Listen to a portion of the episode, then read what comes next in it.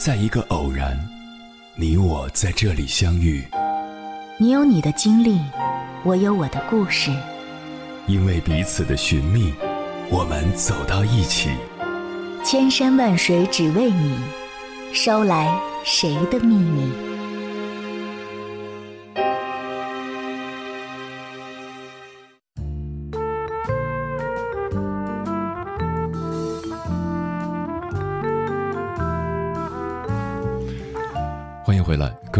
夜行者，这里是正在直播的中国交通广播心灵夜话栏目《千山万水只为你》，深夜不孤单，我是迎波，我要以黑夜为翅膀，带你在电波中自在飞翔。二零一一年有一部红极一时的电视剧叫《裸婚时代》，该剧一度掀起了一股裸婚的狂潮，仿佛裸婚才是一种政治正确的做法。不少像男主刘易阳那样不愿啃老的年轻人，毅然决然地选择了裸婚。没有车，没有房，没有钻戒，带着一颗爱他到老的心，就和身边那个傻姑娘一起冲进婚姻这座围城。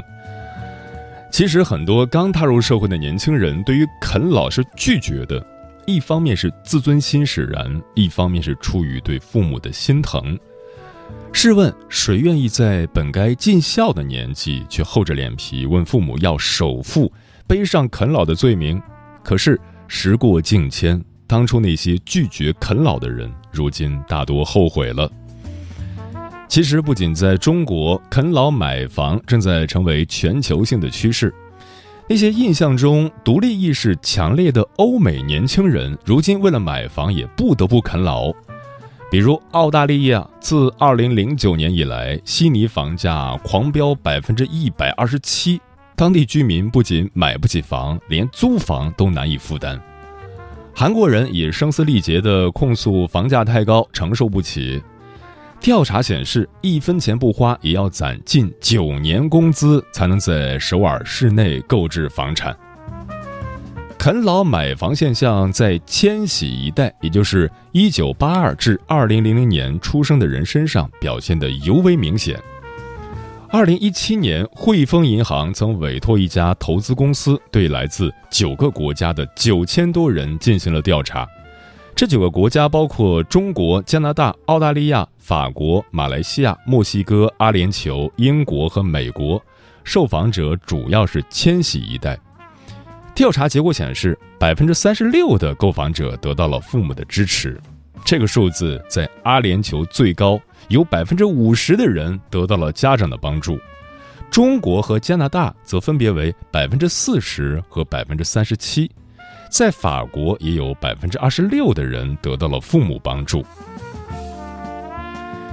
除去个别不孝子女之外，大多数年轻人都不支持无节制地向父母索取，不愿意为了一套房子掏空父母的钱包。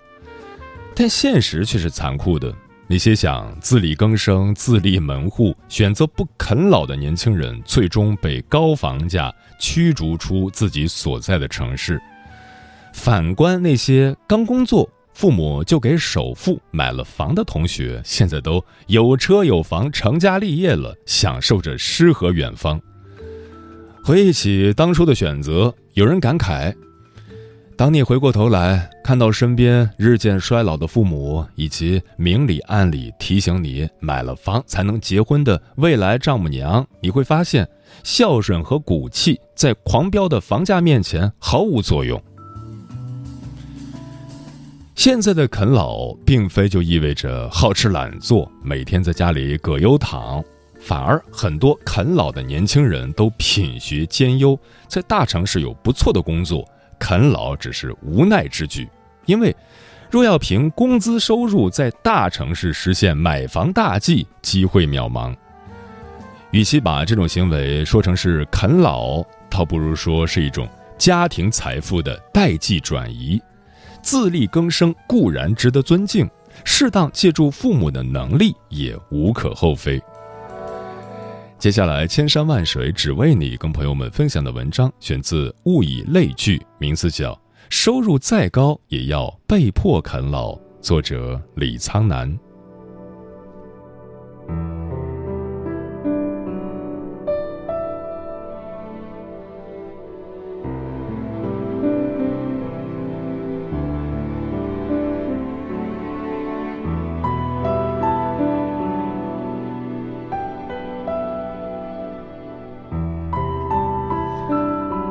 他们未必是令人唾弃的啃老族，相反，他们也可能是这个时代最勤恳的奋斗者。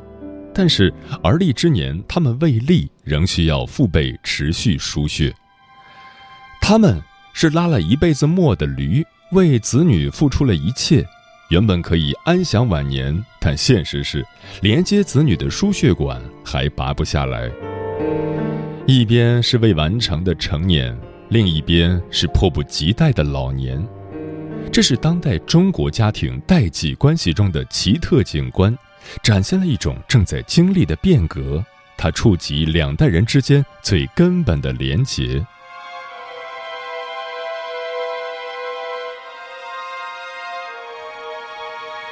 电话里，何西向父亲提出借十二万元买房款。事发突然，父亲先是沉默了一会儿，说。不太好回老家，还要做核酸。估计父亲也觉得这个理由有点荒唐。后面接着说，过年刚存了两年定期，现在取太亏了。最后承诺找亲戚帮忙凑一点。挂断电话后，何西有些失落，显然父亲其实不想借。这是今年五月份的事情，深圳的何西和妻子相中了一套六十平米的二手房。夫妻俩凑了六十多万元，只差最后十二万，他们就能上岸了。河西和女友为此拼搏了三年多，在深圳这样的大都市里省吃俭用。他们最大的梦想就是有一个小家，然后落地生根。今年三月，他们领证之后开始看房，心里盘算着，等着有了新家之后再办个简陋的婚礼。临门一脚的事情。河西的两个好哥们儿都出了力，反而是最亲的人拒绝伸出援手。这件事情在家族群里引起了不小的风波。最义愤填膺的是河西的姑姑，她亲自打了一通电话给父亲，大意是说：“人家河西在深圳工资一万多，不到两年就还你了。你现在帮他这个忙，以后你还要指望他。”第二天，何西跟母亲打了电话，母亲告诉他：“你爸爸也不是不愿意出钱，除非你们回铜仁或者贵阳买，离老家近一点。”何西陷入了更大的困惑。社会学专业出身的妻子提醒何西：“你爸爸应该是有别的什么顾虑，你们应该好好聊一下。”父亲何明伟素来沉默寡言，父子俩交流很少。以前何西总觉得切换成方言模式跟家人谈一些深入的话题很是别扭，但他还是拨通了父亲的电话。何西事后回忆，两人谈得不欢而散。何明伟很生气，他感到寒心，所有人只想着他的钱，不榨干他誓不罢休。何西也愤愤不平。毕业这么多年，他没伸手要过一分钱，就连结婚也没提。现在是借，又不是不还。去年弟弟结婚，你起码掏了二十万吧？这句话到了嘴边，何西还是咽了回去。回想起来，这些年他读书花的远不止这些。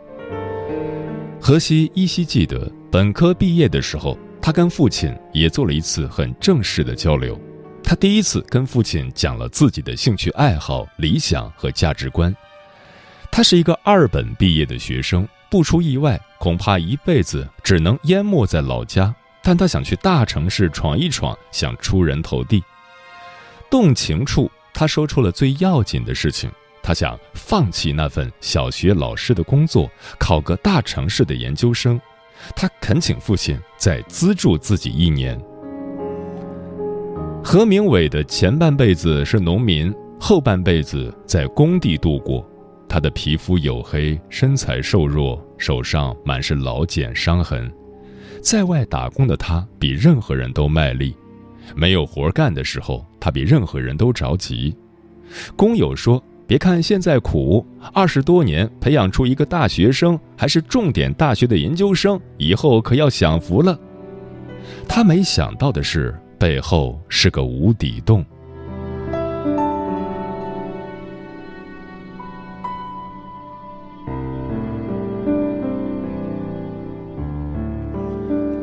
从代际学角度来看，这是一种全新的家庭代际关系。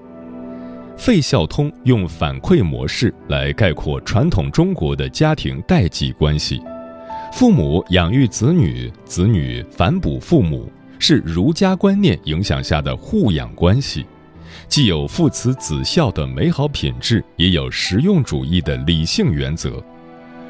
跟中国家庭不同，西方家庭呈现一种接力模式。父母抚养子女，但子女成年后，家庭的生活共同体就随之解散。接力棒完成之后，原本的家庭结构便弱化了。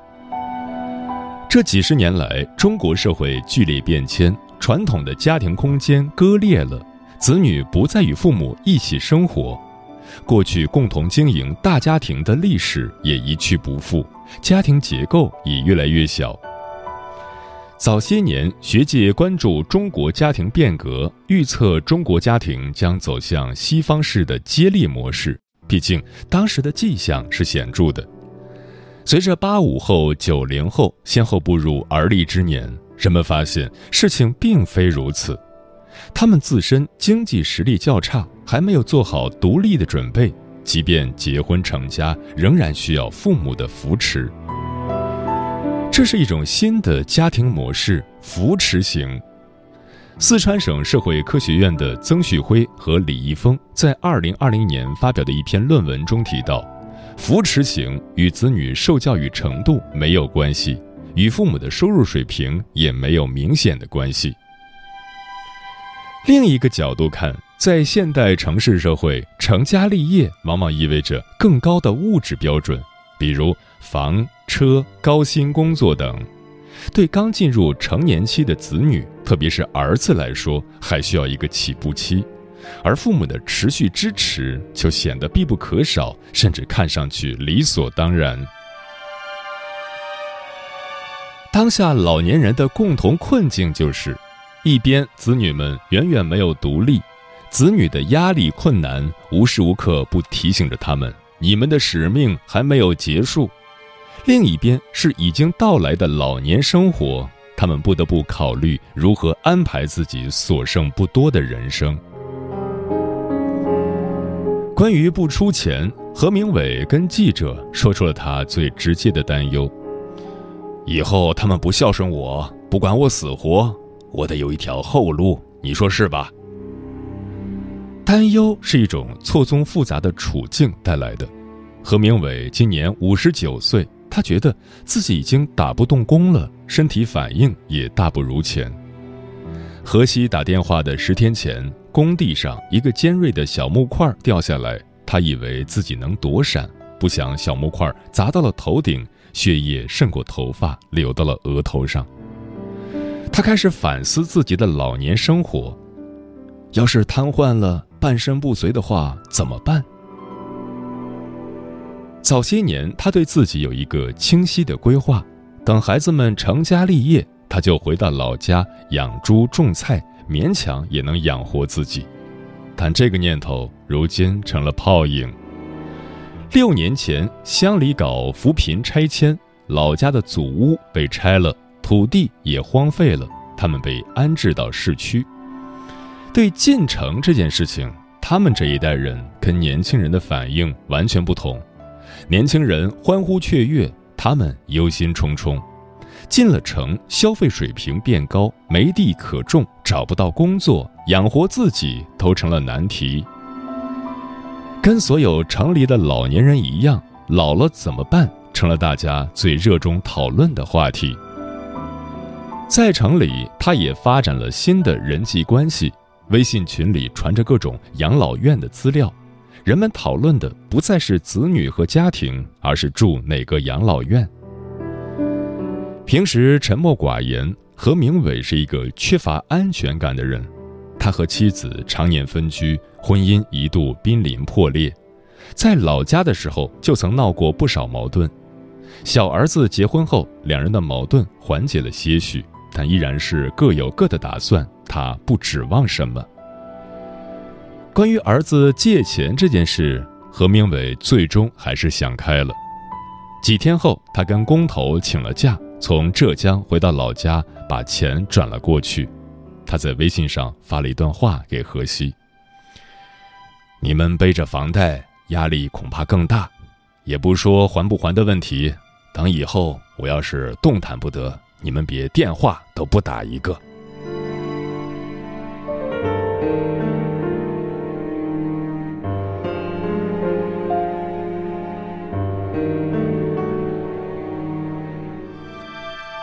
有一种啃老叫隐形啃老，孟然是这样形容自己的。他今年二十六岁，赣州人，专科毕业至今，工作稳定，在南昌工作的收入也不算差。去年结了婚，还没做好准备，孟然就迎接了自己的第一个小孩。彩礼、买房、买车是结婚的硬指标，一系列人生大事安排下来，开销接近八十万元。如果单靠自己，他不清楚四十岁之前能不能成家。孟然的父亲是小县城的普通职工，三年前退了休，母亲做一点小生意，勉强赚些生活费。父母一生的积蓄是供孟然和姐姐读书，他学习不上心，只读了一个专科。姐姐很争气，出国留学了。读书的时候，他什么事儿都跟家里对着干。父亲让他复读，考个好一点的本科，向姐姐看齐。他死活不愿意。毕业后，父亲要给他安排工作，跟一位叔叔学做生意。他索性一年不回家。等到准备结婚的时候，他才意识到自己多么微不足道。工作了三年，依然付不起彩礼，万事还得靠父母，是个啃老族。人们对啃老族的界定是成年不工作，靠父母供养。但孟然觉得，现在的社会形势迫使他不得不被动啃老。而立之年的年轻人依然需要父母的扶持，很多人把这一点看作理所当然。原本孟然也这样。去年结婚，父亲把银行存单递给他时说。我们这辈子最后的钱都给你了，他突然有些愧疚。父亲的手一直在颤抖，几乎快抓不稳那几张存单了。猛然猛然一惊，该不会是帕金森吧？事后，他想带父亲去检查，父亲很抗拒。老年人很害怕检查，因为他们知道自己身体老朽，想着活一天是一天，不花冤枉钱。以前他觉得父亲过于威严，说话铿锵有力，身材魁梧，但现在的父亲已经佝偻了，眼窝深陷，目光混沌。真正的成年和懂事，是从那一刻开始的。孟然说：“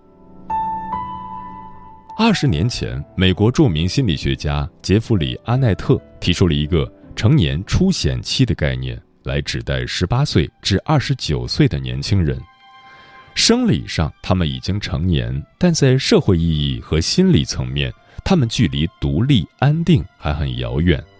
他们尚未完全进入成年，而是处在一种不确定的、尴尬的夹缝之中。十八岁的生理成年之后，这些年轻人还有漫长的成年之路要走，这就是成人初显期。正如孟然这样，现代生活的压力，如就业、婚姻等，会形成一种障碍，不同程度上甚至阻碍了他们向独立成年期的过渡。阿奈特指出，进入信息经济社会后，年轻人要经历更多的教育和培训，才能找到工作，更长的教育时间也推迟了他们结婚生子。而另一个更重要的原因是，在当今的时代，成年并不是什么值得向往的事情。成年延迟是现代工业社会的共同景观，从美国到日本再到中国，几乎无一例外，年轻人的成年期推迟了。自然，这种代价就转嫁给上一辈了。在何明伟的认知里，他自己这一代人。二十岁出头结婚分家几亩田几亩林，从此各过各的，这叫成家立业。有出息的人还懂得反哺，他二弟何明俊退伍后留在了云南，分配了工作，还回老家修了一条宽敞的水泥路。何西根本无暇领受这样的使命。中学时代，他读书好，家里亲戚都说以后当了官回来造福大家。现在想想，自己三十一岁了，不仅没站稳脚跟，还需要各方救济，时代真的不一样了。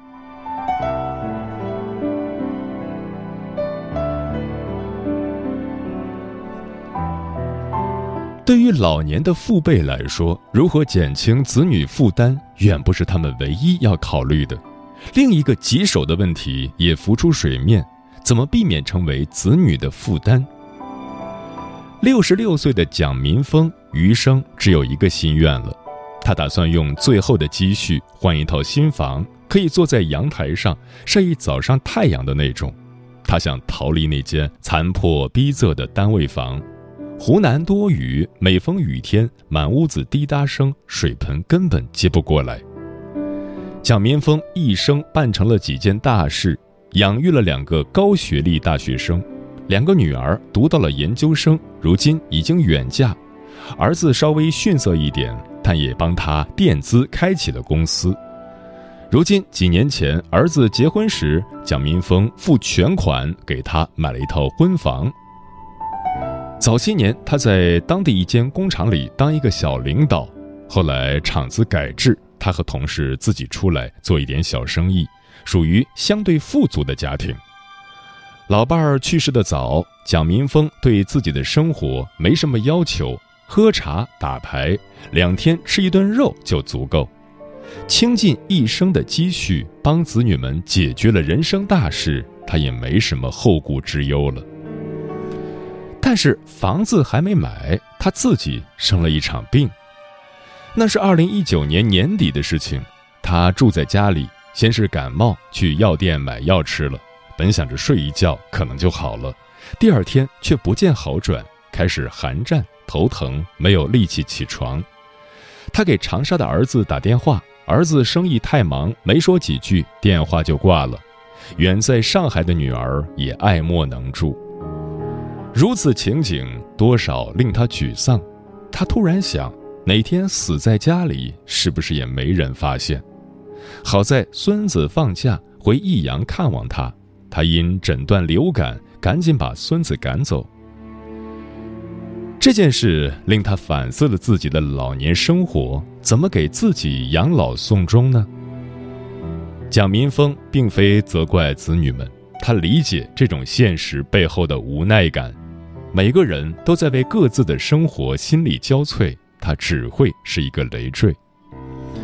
索性他房子也不买了，听从了朋友的建议。投到养老院去，至少养老院里还有朋友相陪，就算死了也有人管。却不曾想，疫情之后养老院爆了雷，老板跑路了，养老院也没法住了。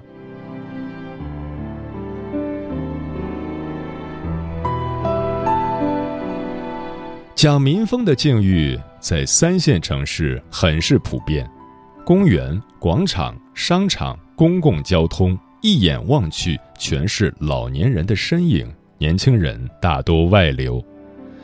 在这里，以护养为传统的家庭结构变得空心化，呈现一种悬浮状态。老龄化趋势越来越严重的当下，即便在大城市里，情况也未必是乐观。荷西后来理解。为什么父亲要求他回老家买房，否则不愿意借钱？因为父亲很清楚一个残酷的现实：只有离得近，老了之后他才有依靠。你好，你好，我想请问你现在还在考虑买房吗？打开指南针，看房间的朝向，坐电梯下楼，去小区里逛逛。装修格局有没有阳光？厕所阳台是什么朝向？哪一年交房？在什么地段？单价多少？首付多少万？楼层不要太高，治安不能乱。离单位不要太远，回家就不用太晚。从一个不熟悉的地方到一个不熟悉的地方，为一个不熟悉的家庭买一个多少年的安心。从一个不熟悉的夜晚到一个不熟悉的夜晚，在一张不熟悉的床上找一个熟悉的模样。从一个不确定的未来，到一个不确定的未来，有一份不确定的精彩，让我们满怀期待。从一个不确定的年代，到一个不确定的年代，找一间不存在的房子，来证明自己的存在。房价一直在涨，今天不买，明天就卖了。房东要生二胎，要换一套更大的房子。房东的小孩要上学，要买到学校旁边。房东的父母要过来住，要换一套更大的房子。房东失恋了，要辞职离开这个城市。房东在国外，委托中介带人看房子。房价一直在涨啊，今天不买，明天就卖了。价一直在涨啊，今天不买，明天就买不起了。从一个不熟悉的地方到一个不熟悉的地方，为一个不熟悉的家庭买一个多少年的安心。